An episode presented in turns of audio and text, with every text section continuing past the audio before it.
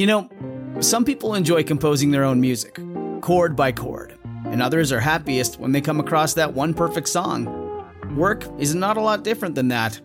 Whether you prefer building your own workflow or using a pre made template, with Monday.com, you and the team can work in a way that's comfortable for everyone. Tap the banner to go to Monday.com and build your own amazing workflow or find an awesome template. No judgment. This episode is sponsored by The Jordan Harbinger Show. Named the best podcast of 2018 by Apple. Tons of fascinating guests, untold stories you won't hear anywhere else. Expand your wisdom and discover other perspectives that you've never considered before with The Jordan Harbinger Show. Join Jordan as he interviews high profile people as well as intriguing personalities. Each episode features a discussion that might just take you anywhere. I recommend episode 970, where Jordan and guest Annie Jacobsen talk nuclear annihilation. How likely is it? How scared should you be? And what comes after? There's also episode 886 with David Farina, which delves into the wacky world of flat earthers. These episodes are great starting points, but you're sure to find deep, interesting, and thought provoking topics throughout Jordan's catalog. Turn off the music and turn up the wisdom with The Jordan Harbinger Show. We really enjoy this show and we think you will as well. There's just so much here. Check out jordanharbinger.com slash start for some episode recommendations or search for The Jordan Harbinger Show. That's H A R B as in boy, I N as in Nancy, G E R.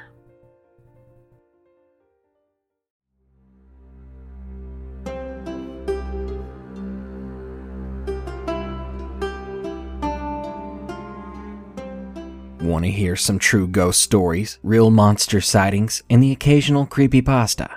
Welcome. This is the Darkness Prevails podcast, and if you answered yes to the previous question, you've come to the right place. This is the audio library of the Darkness Prevails YouTube channel. Now, lock the door and light some candles. This night will be dark.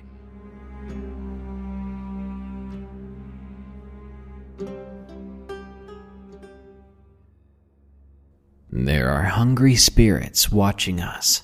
This world is a strange one. The Wendigo is a terrifying creature that has been seen and told of in many different shapes and sizes.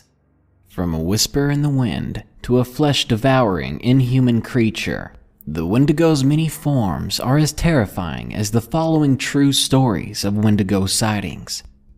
Yes, tonight I will share with you five real Wendigo encounters to get your night started off just right with fear of a strange pale creature crawling through your window.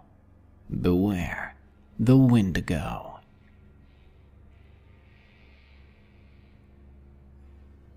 Number 1 Wendigo on the Mountain by V Star. During the summer of 2013, I was living in Arkansas near Mount Magazine with my roommate, Austin. We were avid hikers, and Arkansas is one of the best places for hiking, camping, and the like. So you better believe we were out there every weekend, enduring the terrain and enjoying the natural beauty of the place. Then, all in one night, my passion for the outdoors ceased to exist. Austin and I had been planning a weekend to hike around the woods near the base of Mount Magazine, but we had both been pretty busy. Then, by chance, our weekends opened up and we were able to set out. We headed out on a Saturday morning and would leave on Monday morning. We didn't work on Mondays. It was all set. Our gear had been pre packed a week in advance. I drove my truck out to a small dirt road where we parked it a bit off the path and locked it up. A park ranger wouldn't be very happy about someone just leaving their truck on the side of the road and camping off the trails and paths. But this is what we did. It seemed more natural and exciting that way. Plus, we were away from other campers. That alone made it well worth the trouble. Throwing on our packs and grabbing our gear, we headed into the woods. After walking about an hour and a half in, we settled down and put up tents. It was a bit early to be setting up camp, but a nearby pond had Austin's blood pumping. So, of course, we grabbed our poles and found a couple of good spots by the water. It was a very misty day. The sky was quite gray. There was fog rolling over the large pond, almost a lake. The scenery was absolutely beautiful. But all of that serenity was broken suddenly by a crash. It sounded like it came from the other side of the pond. Both our heads jerked up. Yet, there was nothing there. Austin went back to fishing and whistling a tune I didn't recognize, but I felt awed, to say the least. It was as if I could feel eyes on me, under someone's watch. I couldn't concentrate on fishing like he could. I know it was probably a fish that had jumped out of the water, or a rock slipping and falling in.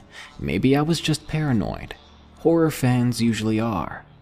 Well, the moment we heard that disturbing hissing sound behind us, I knew my fears weren't unsubstantiated. All at once, we jumped, dropping our fishing poles and turning toward the noise. Before us was what appeared to be a very pale, hairless creature on all fours.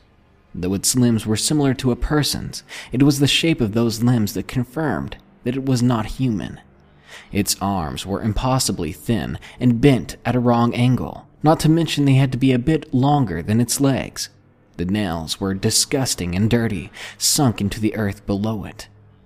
The thing spat its inhuman hiss at us once more before it vanished into the woods behind it.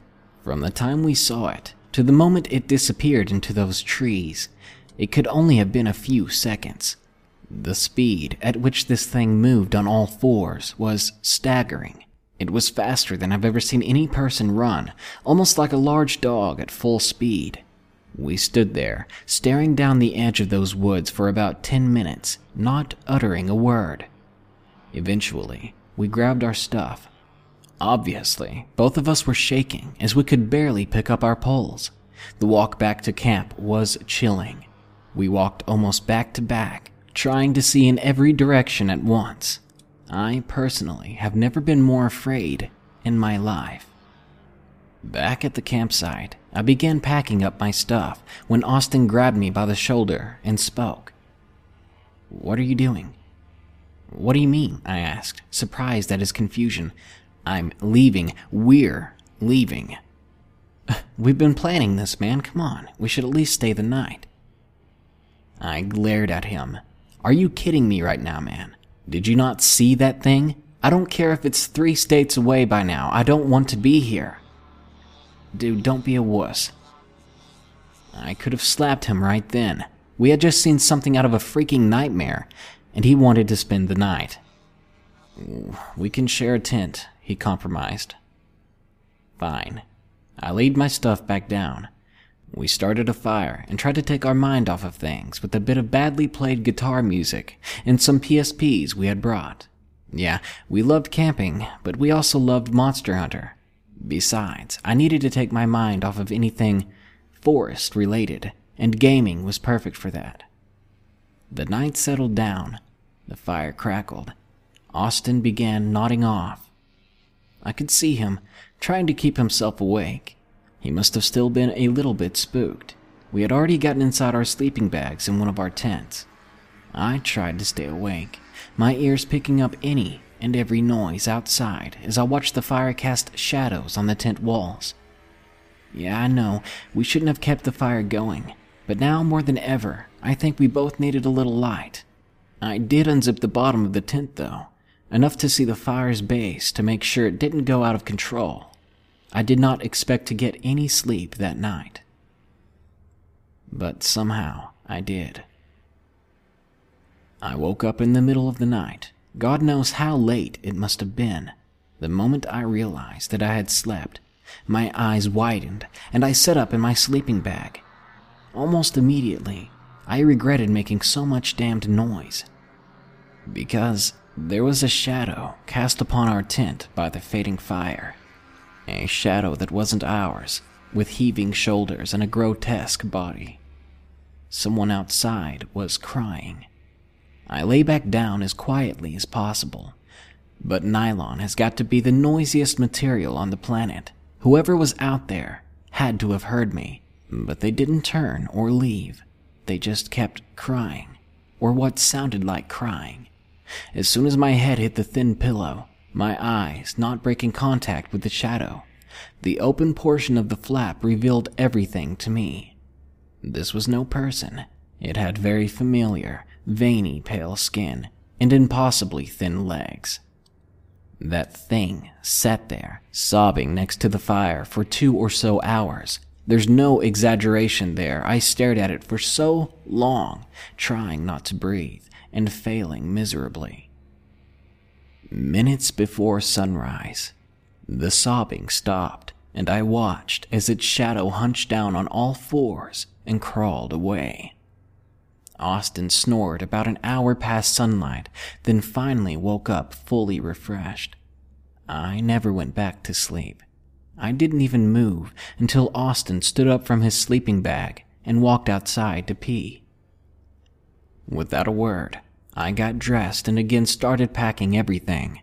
I did not tell Austin what had happened that night, and he didn't stop me from getting our things together this time. It wasn't until the quiet drive home that Austin finally said something. Are you all right, man? He asked me. Yeah, could be better though, I replied. I heard you last night, he sighed. What do you mean? I felt confused. Well, I heard you crying last night.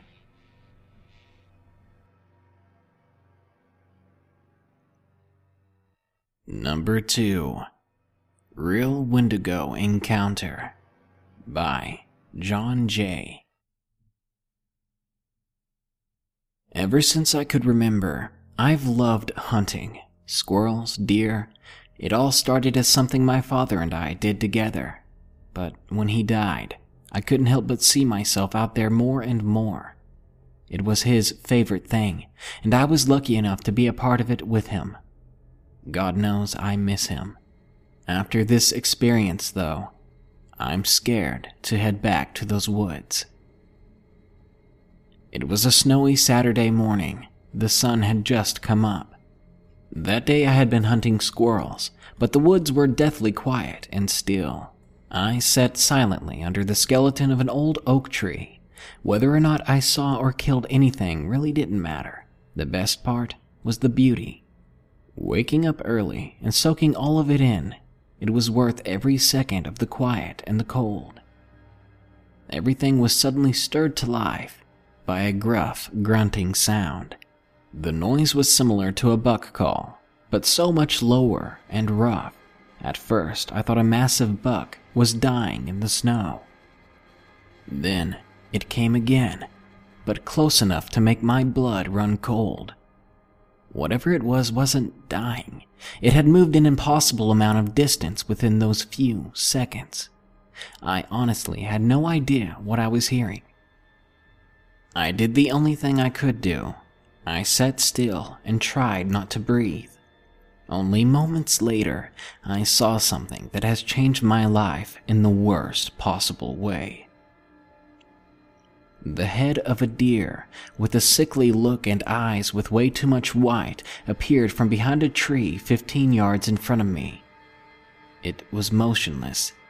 Worst of all, the damned thing was about 9 feet off the ground. I've never seen any deer that tall, and this thing looked like it had just been in a fight and diseased by some unknown plague. It wasn't a pretty sight.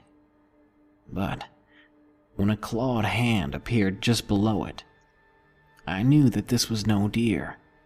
It sounds like something out of a children's book of scary stories, I know, but I wish that's all it was. These bony fingers curved around the trunk of the tree, disgusting nails sliding along the bark. The way its head was angled, it was as if it was staring at me. Instinct took over. I grabbed my gun and ran as quickly as possible back to my truck. I had never run so fast in my life, but somehow I still ran faster when I heard that grunting again. Closer and closer it seemed to come, no matter how far I ran from that place. When I reached my truck, I opened and slammed the door shut. I started it and floored the damn thing. But before I really took off, I made one mistake. I glanced into the woods, as if it had been copied and pasted. That thing's decaying head and clawed hand were now protruding from behind a pine tree at the forest's edge. I'm sorry, Dad, but I don't know if I'll ever be going back there.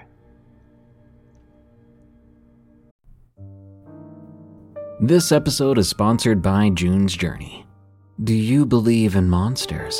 And given the chance, would you be brave enough to track one down on your own? In June's Journey, people are the true monsters, and you can live the story yourself rather than sitting back and listening to one. June's Journey is a hidden object game with a thrilling murder mystery set in the roaring 20s. You play as June on the hunt for your sister's murderer. Discover clues through exciting hidden object scenes with beautiful and atmospheric illustrations and music. Victory brings you closer to new plot points and suspenseful answers. When not hunting for clues, you can customize your own luxurious estate island with gardens, buildings, and decor. Or chat and play with or against other players too, in the Detective Club, where you could even put your skills to the test in the Detective League. June's Journey is both relaxing and fun to play. With my busy schedule, I find it's the perfect game to pick up and play whenever I've got a free moment. It doesn't demand too much time, and it's pretty satisfying solving puzzles quickly and unlocking new clues. Can you crack the case? Download June's Journey for free today on iOS and Android. This episode is brought to you by Visit Williamsburg. In Williamsburg, Virginia, there's never too much of a good thing. Whether you're a foodie, a golfer, a history buff, a shopaholic, an outdoor enthusiast, or a thrill seeker, you'll find what you came for here and more. So ask yourself, what is it you want? Discover Williamsburg and plan your trip at visitwilliamsburg.com. Number 3 Wendigo at the Window by Blue Green.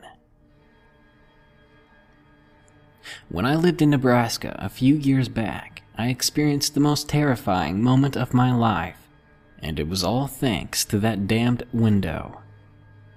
Our house was situated at the top of a hill with woods on all sides. I'm talking woods only yards away from the outside walls of the house. It was gorgeous, probably the nicest place I had ever lived but at night, the scenery took on a most sinister vibe. Let's just say those woods are a place you don't want to be when the moon is full.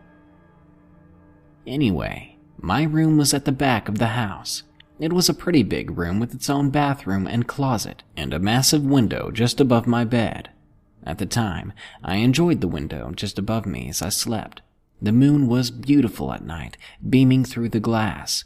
But that peace was all about to change.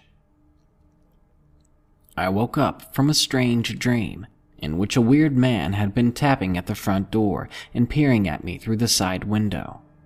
The tapping got louder and louder until it literally pulled me awake. I shook it off and decided I'd get up and grab a glass of water. Picking up a cup I kept on my side table, I walked to the bathroom and ran the faucet. Tap tap, tap. My heart nearly sank. It was the exact same sound I had heard in my dream only moments before. I quickly turned off the faucet and listened closely. Tap, tap. Instinctually, I turned to that noise, and I regret doing so to this day. I saw a finger on the glass it was a blur, but I caught a glimpse of pale white rapping ever so lightly against the surface. It wasn't five seconds later before I saw it again. This time I nearly fell to the floor. It was no finger tapping on my window. It was pointed at the end, dirty as well as pale. Not to mention the finger itself was probably 10 inches long. It sounds unbelievable, I wish it didn't actually happen. I wish this was fake. But that's not even the worst of it. I could see condensation on the window where this man or this thing was breathing. Slow, steady, calm, unlike me. But when it pressed its face against the cold glass, I screamed and screamed, letting the glass of water fall from my hands. Seconds after it shattered on the floor, my parents were in my room turning on the lights. The thing at the window was gone, but I was still in tears. I told them what happened. Luckily, my father believed me enough to check outside by my window. I begged him not to go outside, but he headed out anyway. My mother held me in her arms, trying to calm me down. A few minutes later, my dad finally came back. I was relieved until I saw how ghostly white his face was. It wasn't until a few days ago that he told me why he was so afraid that night. That's the reason I'm sharing this now. He told me that he went outside and could see a chip in the glass that had not been there before, and he found a bony, long, too thin footprint.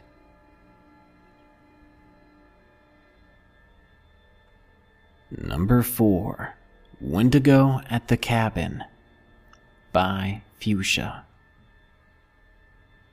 Some friends and I, back in 1998, had decided to stay in my best friend Nick's parents' cabin for the weekend. If I recall correctly, the place was somewhere on the east edge of Washington. Snow was pouring down the whole weekend. There were five of us in all me, Nick, Timothy, Julie, and Erica. That Saturday morning, the morning after we had arrived, the two guys decided to do some skiing, though, personally, I don't think the snow was anywhere thick enough to do skiing of any sort. The rest of us decided to play with an old Ouija board Nick's parents had hidden away. The thing was so dusty, but everything seemed to be in working order. Erica decided it would be even more fun if we turned out all the lights and lit some candles. So, we did. It was pretty creepy, but that's the fun of it. We didn't have one of those planchette things, so we used a small shot glass. And no, none of us had been drinking. First off, we asked if there were any spirits around. Nothing. We waited about a minute, but nothing happened. Then, we asked if there were any beings here besides us. And again, after waiting for a minute or two, there was no answer. Maybe we didn't set it up right, Erica said. What do you mean? I asked. She gave me this awkward smile. I recognized that smile. She always had it when she had a bad idea. A good idea to her, but generally a bad idea. It made me feel a bit uneasy. She answered, We've got candles. Now let's make a blood pact. What the hell, Erica? Julie wasn't happy with her suggestion. What do you mean, pact? I was curious, I must admit. Let's put our blood on the board, she explained. You know, make it more spiritual. I bet you something will answer. It sounded spooky, and I've always been a fanatic for all things creepy, so I agreed to it. Julie, however, was having none of it. Erica and I pricked our fingers with a pen and tried to let the blood drip on the board. We ended up just wiping it on there a bit. I was already regretting my decision. The three of us placed our hands back on the shot glass and started again. Are there any spirits here with us? We said together in attempted unison. Almost immediately, we felt the shot glass move. All of us jumped back when we felt it. We looked at each other, each silently asking the other, Are you moving it? Our blank expressions told us none of us were. We watched very anxiously as the glass rolled over a few letters N O T H E R. In my head, I read Nother or Nother and had no idea what that meant. What do you mean? Erica suddenly spoke aloud. We felt it move over the same letters, this time pausing between the T and the H. Not her, I breathed. Erica and I leered at Julie, quickly understanding that it was probably talking about her. She was the only one who hadn't pricked her finger. Julie jerked her hand away from the shot glass with a worried look on her face. Not her. A raspy whisper came from just outside the cabin. Now, Erica and I both jerked our hands away, too. All of us stood, staring toward the wall where the front door was. Not her. It came again, somehow closer than before. I could feel goosebumps all over me at that point. Then came the scratching sound at the door. Nick, stop it! I screamed. He had played pranks on me before. I guess I just ignored the fact that he wouldn't have known what was spelled out on the Ouija board. So why would he be outside whispering like that? Erica, breaking all the usual horror movie tropes, ran toward the door. I ran after her, Julie whimpering behind us. She pulled the door open. Outside, something pale with crazily long limbs scurried away on all fours. We saw it together for about two seconds before it broke into the edge of the woods. The thing was the size of a child, hairless and pale as the snow itself. That's about as much as I saw before it was out of sight. Before I could even think of blaming Nick or Timothy, I saw them, backs against the outside wall toward the corner of the cabin. The fuck was that? Nick was visibly shaken. Timothy just stood there without a word, staring into those woods. We all gathered inside that night, all the lights on and the curtains pulled over the windows. Nick and Timothy explained how they had just gotten back when they saw that pale creature clawing at the front door. They said they wanted to be rational, that this must have been a hairless animal of some sort, but we all doubted that it was anything less than paranormal. I will never again use a Ouija board, and going alone into the woods will forever be out of the picture.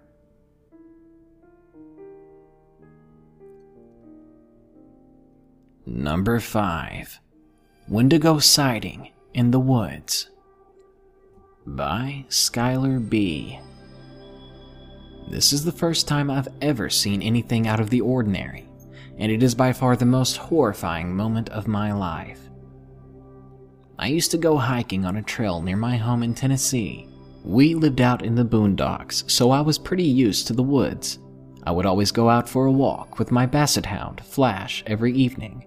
But just the other day was the first time I've ever seen Flash growl and yelp the way he did. We were coming around a bend, right next to a small pond that was completely overgrown with thin trees. Suddenly, Flash started growling and barking his head off. I looked to where he was facing, but I couldn't see anything. I kept walking, but he wouldn't follow. Then he started yelping as if someone had kicked him in the gut. Just the sound of him panicking freaked me out enough to back up a bit. That's when I heard something crashing through the woods ahead of us, along with the most foul smell I've ever smelled. It smelled like death and vomit, I stood close to Flash and started backing up when something broke through the thick foliage ahead of us.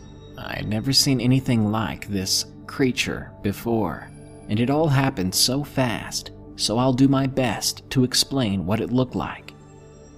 It was the shape of a large dog with really long fur, as if the thing had never been groomed. Even the snout protruded outward like a canine but there were sharp fangs hanging from its maw on either side. Weirdest of all, though, there were antlers on its head. The thing honestly looked like a carnivorous rabid deer, except this thing was far too bulky and short to be a deer. I took off toward my home full speed, glancing behind me as I ran. After the third or fourth glance, the thing must have run off as well, because I could no longer see it but I didn't slow down. For all I knew, that thing could have been stalking me. I didn't stop to catch my breath until I was home with every door locked. I haven't seen anything since then, and hope I never do. I just really miss going on walks. Be wary when you're in the woods. People see strange things out there every day, and you never know when the things you've heard stories about appear before you and make you their next meal or soon to be victim.